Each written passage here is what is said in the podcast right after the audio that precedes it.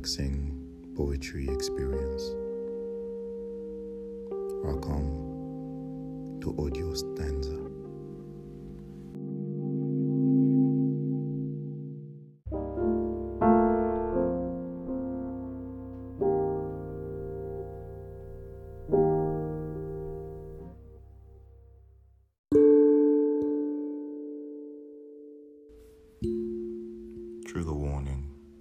For sexual violence. There is a child screaming in an apartment not far from mine. And all children scream. I'm 22. I've learned this. I'm silent. There is a woman screaming in the road. The road just before the estate I live in. The road with the streetlights intentionally shattered. But all women scream. I'm 15. I've learned this. I'm silent. There is a student screaming in a classroom not far from mine. But all students scream. I'm 13. I've learned this. I'm silent. There is a crowd screaming at my grandfather's funeral, but all crowds scream. I am 12. I've learned this. I'm silent. There is an urge to scream when the much older boy touches me in the region of my thighs, still unfamiliar to me. But children aren't meant to scream for no reason lies about grown ups, even when they aren't lies. I'm learning this. It is my eighth birthday. I'm silent. There are other screams, born of the same evil. These screams come in threes the scream of metal, the scream of agony and the scream of silence in that order. I am 10 years old. I lift my head out of the book in which I am immersed, out of a world in which there is no screaming. I turn to my mother. She's muted the television. What was that, Ma? Another scream. Ma shuts her eyes tight. Nothing, my dear. She smiles and unmutes the television. And so I learn, like the times before and the times to follow, that it is nothing and that I can be silent until I learn that it is not and that I cannot. For I have known the silencing, and I know it does not mean the absence of noise.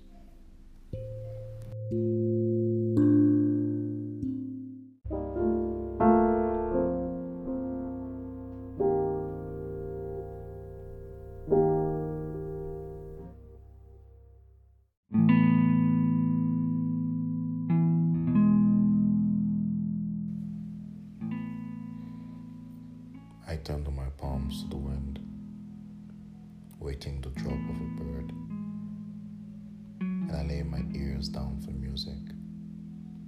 Meanwhile, a boy sits by his mother's grave, clutching a Bible and a pen. Flipping through the pages, he turns to the verse where Christ asked Lazarus to come forth. Here, he takes the pen and carves out the name of Lazarus. He writes his mother's name on a slip of paper, takes the paper to his mouth, paints it with his spittle, and glues it to the place where Lazarus' name once was, so that the verse reads Insert his mother's name, come forth and the boy waits for a miracle. But the earth is heartless, it won't spit out its dead. And faith, like God, fails us sometimes. For a moment, I wonder we invented grief. Then I think grief is not the problem, really. The problem is that the maker forgot to make a cure.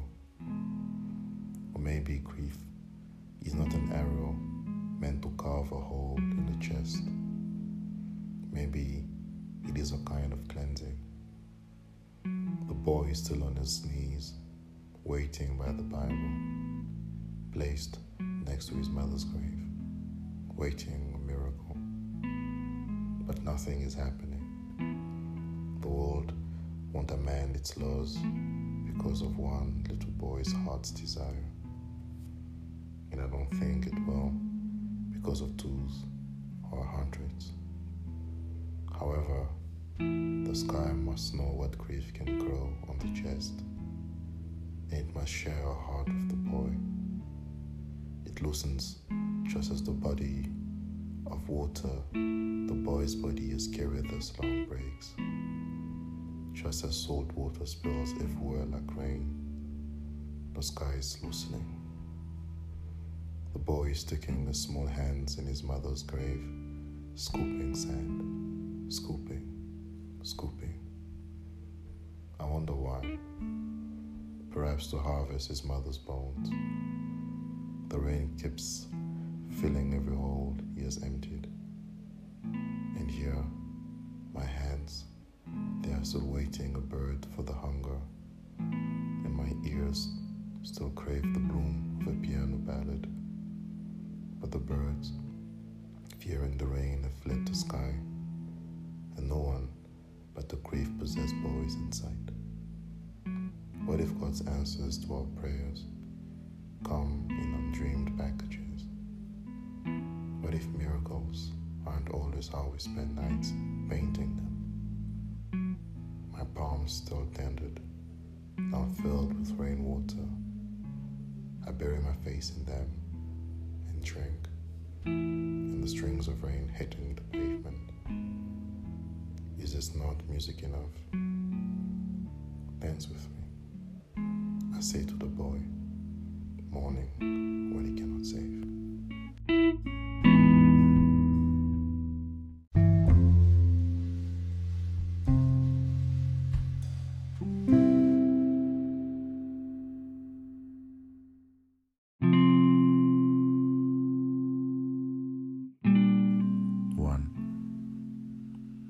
I'm not buoyant enough to hold joy spilling from a lover's mouth.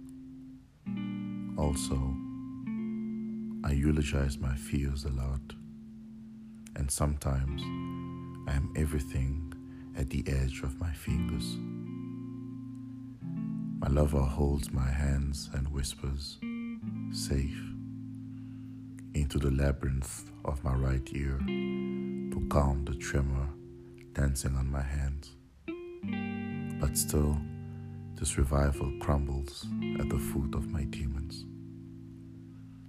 Two, sometimes the frenulum underneath my tongue shrinks, and fear grips my larynx until it shuts like a bang door. I want to say, see, this is where it hurts.